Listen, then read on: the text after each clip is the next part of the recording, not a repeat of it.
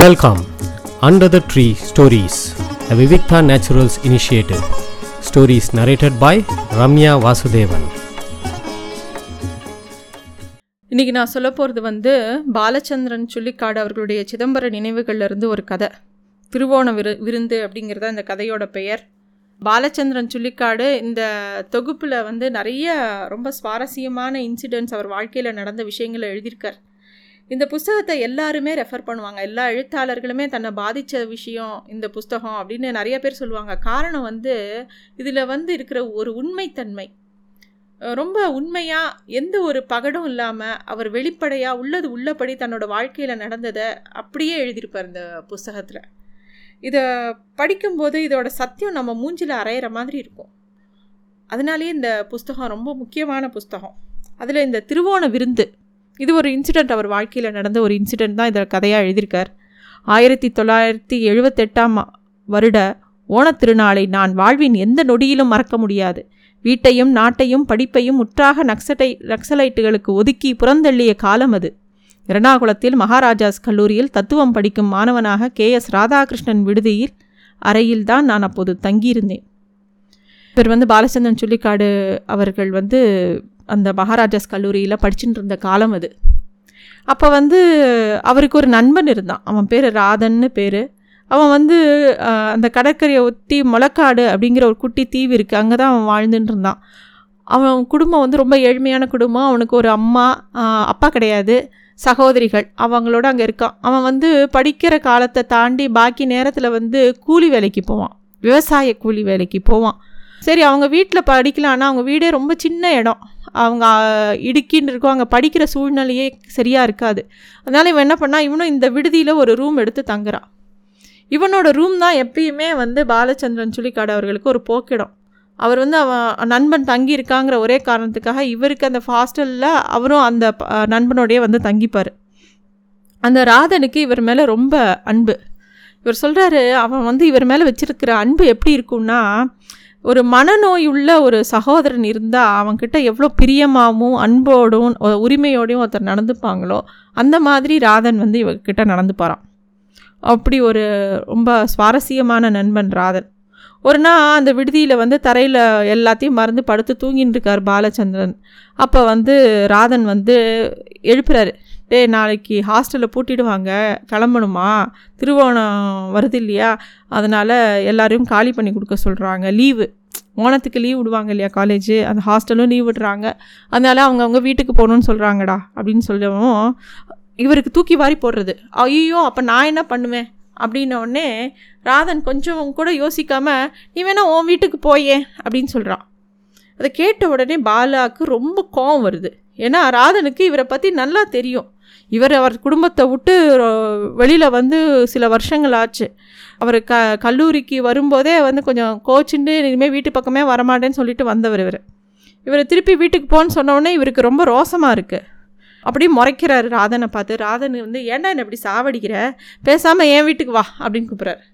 அதுவும் சரிப்படாது. ஏன்னா இவன் ராதனோட வீடு ஏற்கனவே அவங்க வீட்டில் அவங்க வீட்டு மனுஷாக இருக்கிறதுக்கே இடம் ரொம்ப கம்மியாக இருக்குது இதில் இவர் வேற அங்கே போய் சரியாக வருமா? வராது.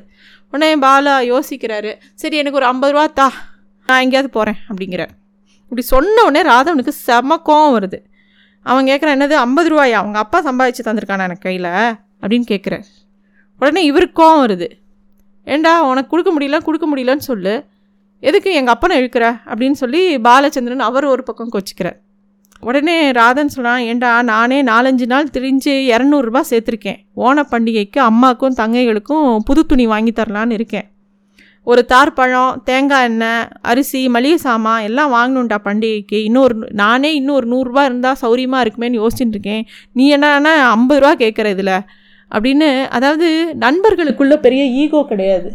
ராதனும் திட்டிக்கிறாரு இவரும் திட்டுறாரு. ஆனால் உள்ளுக்குள்ளே அவங்க ரெண்டு பேருக்குள்ளேயும் ரொம்ப அடர்த்தியான ஒரு அன்பு இருக்குது இதை சொன்ன உடனே இவர் சொல்கிறாரு அதான் இரநூறுவா வச்சுருக்கேல உங்ககிட்ட நூற்றி எழுபத்தஞ்சு ரூபா தான் இருக்குன்னு நினச்சிக்கோ எனக்கு ஒரு இருபத்தஞ்சு ரூபா கொடு அப்படிங்கிறார். கொஞ்சம் கொஞ்சமாக அவர் இவருக்கும் பயமாகவும் இருக்குது கொஞ்சமாக மாதிரி கெஞ்சுற மாதிரி கேட்குறார் ராதன் ஒரு மாதிரி யோசிச்சுட்டே இவரை பார்க்குறார் இவருக்கு போக்கிடமே இல்லாத நிலைமையை பார்த்து அவனுக்கும் ரொம்ப கஷ்டமாக இருக்குது உடனே க தன்னோட பாக்கெட்குள்ளே கையை விட்டு கொஞ்சம் தொலாவி ஒரு அஞ்சு ரூபாய் எடுத்து அவர் கையில் கொடுக்குறார். அது அஞ்சு ரூபாயை பார்த்த உடனே இவருக்கு ஆத்திரமாக அவர் தூக்கி எறிகிறார்.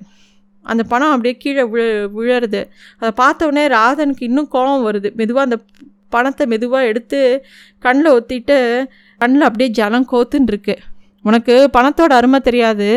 வேலை பார்த்து ஜீவிக்கிற வாழ்க்கை அவலம் உனக்கு இல்லை. பத்து வயசுலேருந்து நான் வேலை பார்க்குறேன்டா.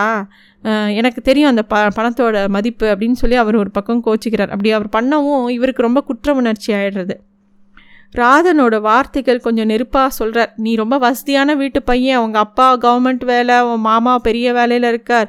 இன்னொரு மாமா காலேஜ் ப்ரொஃபஸராக இருக்கார். அதனால் உனக்கு உன்னோட அகங்காரத்தை நீ வந்து இப்படி பண்ணுற இதுக்கெல்லாம் சேர்த்து என்னைக்காவது ஒரு நாள் நீ கடவுளுக்கெல்லாம் பதில் சொல்லணும் பார்த்துக்கோ அப்படின்னு ராதன் ரொம்ப கோவமாக சொல்லி அவர் அப்படி கோவமாக பேசும்போதே அவருக்கு குரல் நடுங்கிறது. உடனே பாலா யோசிக்கிறாரு. உடனே சொல்கிறாரு சரி அந்த அஞ்சு ரூபாயா தா அப்படின்னு வாங்கிடுறாரு. தான் ஃப்ரெண்ட்ஸுக்குள்ள என்ன வேணால் பண்ணலாம். அந்த மாதிரி அவரும் கேட்கவுடனே அவரும் அந்த அஞ்சு ரூபாய் கொடுத்துறார். அவர் கையிலேருந்து அந்த அஞ்சு ரூபாய் வாங்கிட்டு கிளம்புறார். சரி இப்போ எங்கே போகிற அப்படின்னு கேட்டோன்னே என் கூட வாடா எங்கள் வீட்டுக்கு அப்படின்னும்போது அப்பையும் இவருக்கு ஒன்றும் போக பிடிக்கல. பேசாமல் தான் இருக்கார். அப்போ திருப்பியும் ராதன் வந்து ஒரு அட்வைஸ் பண்ணுற மோடில் சொல்கிறார் இங்கே பாரு பாலா நீ உன்னோட குருவாக நினைக்கிறியே. அந்த கடம்பனிட்ட சச்சிதானந்தம் கேஜி சங்கரம் பிள்ளை அவங்கெல்லாம் நல்லா படித்து பாஸ் ஆகி நல்ல வேலைக்கு போய் எல்லாம் பண்ணிட்டு தன்னோட வாழ்க்கையை நல்லா பத்திரப்படுத்திட்டு அப்புறம் தாண்டா அரசியல் பேசுகிறாங்க நீ இன்னும் படிச்சுன்னு இருக்க. நீ இப்போயே எதுக்கு அவங்களோட சேர்ந்து இந்த மாதிரிலாம் சுற்றுற அப்படின்னு ஏதோ அட்வைஸ் பண்ண ஆரம்பிக்கிறாரு. இவருக்கு அதெல்லாம் பிடிக்கல. நீ எதுவும் சொல்ல வேண்டாம். ஏதோ என் விதி என்னமோ நடக்கட்டும் அப்படின்னு சொல்லிட்டு அப்படியே அந்த இருட்டை பார்த்துன்னு அப்படியே நின்றுட்டுருக்கார் திருப்பியும் அந்த ராதன் சொல்லாண்டே நீ நீ யார் எல்லாம் ஃபாலோ பண்ணுறியோ அவங்கெல்லாம் அவங்களோட போனத்தன்னைக்கு அவங்க குடும்பத்தோட அப்பளம் பழம் பாயசத்தோட நல்லா சுகமாக சாப்பிடுவாங்கடா. அவங்களுக்கு உன்னை பற்றி யாரும் நினைக்க மாட்டாங்கடா. நீ வந்து ஓணத்தன்னைக்கு சாப்பிட உட்காரும்போது எனக்கு ஓன் ஞாபகம் வரும்டா. நான் சாப்பிடும்போது ஓன் ஞாபகம் வரும்டா. அவங்களுக்குலாம் உன் அக்கறை கிடையாதா. நீ எங்கேயாவது பசியோடு எங்கே இருக்கியோ அப்படின்னு எனக்கு பதறும்டா. அப்படின்னு சொல்லும்போதே அவன் அழுதுடுறான் அவரோட ஃப்ரெண்டு ராதன். இவருக்கே கஷ்டமாயிடுறது. எதுக்கு இவன் இப்படி அழறான்னு சொல்லிட்டு அவர் அவரோட முதுகை தட்டி கொடுக்குறாரு. திருப்பி அவர் கெஞ்சுறாரு நீ என் வீட்டுக்கு வாடா அப்படின்னு. இவருக்கு ரொம்ப கோவம் வருது. இல்லைடா நான் வரல. ஓணத்துக்கு நான் பட்னியாகவே இருந்தாலும் இருக்கேன். எங்கள் அம்மாவும் அப்பாவும் செத்து போயிட்டதுனால நான் ஓணம் கொண்டாடலன்னு நினச்சிக்கிறேன். சரி அப்புறம் பார்க்கலான்னு வேகமாக தன்னோட ஜோல்னா பையை எடுத்துட்டு அந்த இடத்த விட்டு வேக வேகமாக அந்த விடுதியை விட்டு வெளியில் போயிடுறார். அந்த காலகட்டத்தில் மகாராஜாஸ் கல்லூரியில் சில ஆசிரியர்களும் மாணவர்களும் தவிர வேறு யாருக்கும் எனக்கு அவருக்கு பழக்கம் இல்லை. ரொம்ப நிறைய நண்பர்கள்லாம் இவருக்கு கிடையாது. இவருக்கு ரொம்ப கம்மியான நண்பர்கள் சில பேரை தான் தெரியும். அதனால ராத்திரிலாம் பஸ் ஸ்டாண்டில் படுத்து தூங்கிண்டு பகலில் கடற்கரை தெருவில் இப்படிலாம் ஏதோ லட்சியமே இல்லாமல் தனியாக தனிமையாக நாட்களை தள்ளிகிட்டே இருக்கார். கையில் இருந்த அஞ்சு ரூபாவும் கரைஞ்சி போயிடுறது. நகரமே ஓண பண்டிகையை கொண்டாடுறதுக்காக அந்த மயக்கத்தில் இருக்குது ஓணத்தோட முந்தின நாள்லேருந்தே அவருக்கு கையில் பணமும் இல்லை சாப்பிடவும் இல்லை. எங்கே அங்கங்கே பைப்பில் தண்ணி பிடிச்சி குடிச்சிக்கிறாரு. ஓணம் த ஓணம் பிறக்கிறது. அன்னைக்கு பார்த்து எல்லா ஊரே அடங்கியிருக்கு. கடையெல்லாம் மூடி இருக்குது தெருவில் ஜனமா ஜன நடமாட்டம் ரொம்ப இல்லை. ஒரு கடையில் கொஞ்ச நேரம் அப்படியே ஒரு கடையோட திண்ணையில் கொஞ்ச நேரம் படுத்து கிடக்கிறாரு. ரொம்ப பசிக்கிறது பசி தாங்க முடியல. கொஞ்ச நாளாக குளிக்கவும் இல்லை. அழுக்கு வேஷ்டி அழுக்கு சட்டை. அப்படியே நடந்து போயிட்டே இருக்கும்போது ஒரு வீட்டை பார்க்குறார். அந்த வீட்டு வாசலில் தும்பப்பூவும் குறுந்தோலையும் இட்லி பூவுமாக கேட்டில் துவங்கி உள்ளே வரை அலங்கரித்திருந்தார்கள். திருகாக்கரப்பன் திருக்கோலை தோரணங்களால் அலங்க அலங்கரிக்கப்பட்டிருந்தனர். வாசலில் வயதான ஒரு அம்மா புது துணி அணிந்த இரண்டு ஆண் பிள்ளைகள் விளையாடிக் கொண்டிருந்தார்கள். இவருக்கு வந்து இவர் அந்த மாதிரி ரொம்ப அலங்காரமாக ரொம்ப அழகாக இருந்த வீட்டை பார்த்தோன்னே ஒரு நிமிஷம் நிற்கிறாரு அந்த கேட்டை திறந்து இவர் தனிச்சியாக இவரே உள்ளே நடந்து போகிறார் அவர் யா அவர் வந்து ஒன்றுமே சொல்லலை. அங்கே இப்போ அந்த பாட்டி வந்து யார் வேணும் அப்படின்னு அந்த பாட்டி கேட்கவும் இந்த இவர் ஒன்றுமே சொல்லலை. இவர் பேசாமல் அப்படியே நின்றுட்டே இருக்கார். இந்த விளையாடி இருந்த ரெண்டு பசங்களை ஒரு பையன் வந்து பிச்சைக்காரன் அப்படின்னு சொல்கிறான் இன்னொரு பையன் வந்து சோறு வேணுமா? பிச்சைக்காரன் அப்படின்னு அவனும் சொல்கிறான் உடனே அந்த பாட்டிக்கு அப்படியே பதறி போயிடுது. திருவோணத்தன்னைக்கு ஒரு பிச்சைக்காரனா? சிவ சிவா. ஒரு திருவோணத்தன்னைக்கு எவனாவது ஒருத்தன் பசியோடு இருப்பானா? அப்படிங்கிறது அந்த பாட்டியால் நினச்சி கூட பார்க்க முடியாத ஒரு விஷயமா இருக்குது உடனே அந்த வயதான அம்மா இவரை அப்படியே பரிவோடு பார்க்குறாங்க வீட்டில் இருந்து ரொம்ப ஒரு மனமான வாசனை வருது. சமையல் வாசனை உள்ளே ஏதோ பொ அப்பளம் பொரிச்ச வாசனை ஒரு ஸ்வீட் பண்ண வாசனை. அப்படியே இவர் வா ஏற்கனவே ரொம்ப நாளாக சாப்பிடலை இவர் வாயில் அப்படியே நாக்கில் எச்சல் ஊறுறது உடனே இவர் வந்து அந்த அம்மா உள்ளே பார்த்து யாரையோ கூப்பிட்றாங்க. தேவு தேவுன்னு யாரையோ கூப்பிட்றாங்க. உள்ளேருந்து ஒரு பொம் ஒரு லேடி வராங்க. வந்த உடனே இங்கே ஒரு இலையை போடு இந்த திண்ணையை ஒரு திண்ணையை காமிச்சு அந்த திண்ணையை சுத்தம் பண்ணி அங்கே ஒரு இலையை போடுங்கிறாங்க. உடனே இவன் இன்றைக்கி திருவோணம் வேறு இவனுக்கு பசிக்குதான் இவன் ஓணத்தன்னைக்கு இவன் யாருக்குமே இந்த நிலமை வரக்கூடாது கடவுளேன்னு அந்த பாட்டி திருப்பியும் வருத்தப்பட்டுக்கிறாங்க. உடனே வந்து இவர் வந்து அந்த இலைக்கு முன்னாடி உட்கார்றாரு. துணிப்பையை பக்கத்தில் ஓ ஓரமாக வச்சுட்டு பேசாமல் உட்காந்துக்கிறாரு அந்த உள்ளே போன அம்மா வந்து ஒரு சொம்பு நிறையா தண்ணி கொண்டு வந்து எ- இலையும் போட்டு ஒரு சோறும் போட்டு உட்கார்றாங்க. இவர் வந்து கையை நல்லா அலம்பி அலம்பிட்டு நிறைய தண்ணி குடிக்கிறார். அது இந்த குளிர்ந்த நீர் அவர் வயத்தை வந்து ரொம்ப குளிர்ச்சியாக்குறது.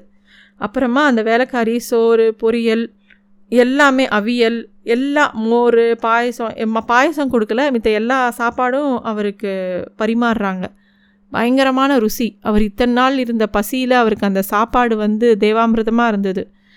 அப்படியே சாப்பிட்டுட்டே இருக்கும்போது ஒரு கொலுசொலி கேட்குறது அவர் வந்து தலை நிமிந்து பார்க்குறாரு. நல்ல கரும் பச்சை நிறத்தில் பட்டு பாவாடையும் வெள்ளை ப்ளவுஸும் போட்ட ஒரு பொண்ணு நெத்தியில் சின்ன சந்தன கீற்றோட வந்து நின்றுட்டுருக்கா அந்த பொண்ணு வந்து இவரை உத்து உத்து பார்க்குறா. பார்த்துட்டே இருக்கிறவர் திடீர்னு கத்துறா. ஐயோ இது பாலச்சந்திரன் சுள்ளிக்காடு தானே?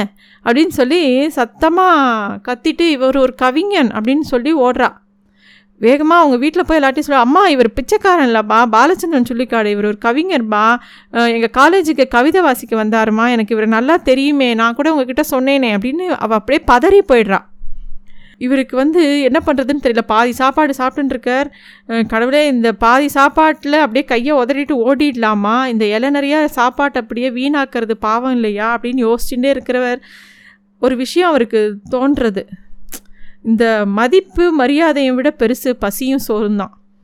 அப்படின்னு சொல்லி ஒரு விஷயம் அவருக்கு தோன்றது. பேசாமல் குனிஞ்சுன்னு சாப்பிட ஆரம்பிச்சிடாரு எதை பற்றியும் யோசிக்கலை. அங்கே இருக்கிறவங்க எல்லாருக்கும் வந்து அந்த பொண்ணு சொன்னது வந்து ஆச்சரியமாக இருக்குது இவ சொல்கிறது சரிதானா அப்படிங்கிறது எல்லாருக்கும் கேள்வியாக இருக்குது இவரை சுற்றி வந்து பார்க்க வராங்க. இவர் வந்து நான் இல்லைன்னு சொல்லி பொய் சொல்லிடலாமா அப்படின்னு யோசிக்கிறார். உடனே அவருக்கே தோன்றுது எந்த மரியாதையை காக்க இந்த மாதிரி பொய் சொல்லணும்? பசிங்கிறது ஒரு நியாயமான உணர்வு தானே? இ- இது இது மித்ததெல்லாம் வெறும் பேச்சு தான். இது எதுக்கு நம்ம போய் பொய் சொல்லணும்னா எதுவுமே பேசாமல் எந்த உணர்வும் இல்லாத ஒரு சிரிப்போட மண்டைய மண்டைய ஆட்டுறார். ஐயோ உங்களை தெரியலையே எங்களுக்கு நீங்கள் யாருன்னு? நீங்கள் உள்ளே உட்காந்துருக்கலாமே அப்படின்னு சொல்லிட்டு அவங்க எல்லாம் சொல்கிறாங்க கேரளாவில் வந்து கவிஞர்களுக்கு பெரிய மதிப்பு உண்டு எழுத்தாளர்களுக்கு பெரிய மதிப்பு உண்டு. அந்த பொண்ணு ரொம்ப வருத்தத்தோட சொல்கிறா இவர் வந்து ஒன்றும் ஒன்றும் சொல்லலை. பரவாயில்ல நான் ரொம்ப தூரத்துலேருந்து வந்திருக்கேன். ஓணத்திருநாள் அன்னைக்கு ஹோட்டல் எதுவும் திறக்கலை. பசி ரொம்ப அதிகமாக இருந்தது அதனால தான் அப்படின்னு சொல்கிறார் அவர் ஒரு மாதிரி சொல்லி சமாளிக்கிறார். யாரையுமே பார்க்காம தலையை குனிஞ்சிட்டு முழுசாக சாப்பிட்டு முடிச்சுட்டு கை கா வாயை எல்லாத்தையும் அலம்பிட்டு கிளம்புறார். அப்போ அந்த பொண்ணு வந்து பாயசம் அப்படின்னு சொல்லி ஒரு டம்ளரில் பாயசம் கொண்டு வந்து நீட்டுறா. இவர் வந்து வேண்டாம் எனக்கு இனிப்பு சாப்பிட்டா தூக்கம் வரும். நான் ரொம்ப தூரம் போக வேண்டியிருக்கு. அப்படின்னு சொல்லிட்டு கிளம்பிடுறார். நான் பவ்யத்தோடு மறுத்தேன். வீட்டில் இருப்பவர்கள் அமைதியாய் என்னை பார்த்து நின்றார்கள். நான் எல்லோரையும் தலை குனிந்து வணங்கினேன். திரும்பி தெருவிலூடாக நடந்தேன்.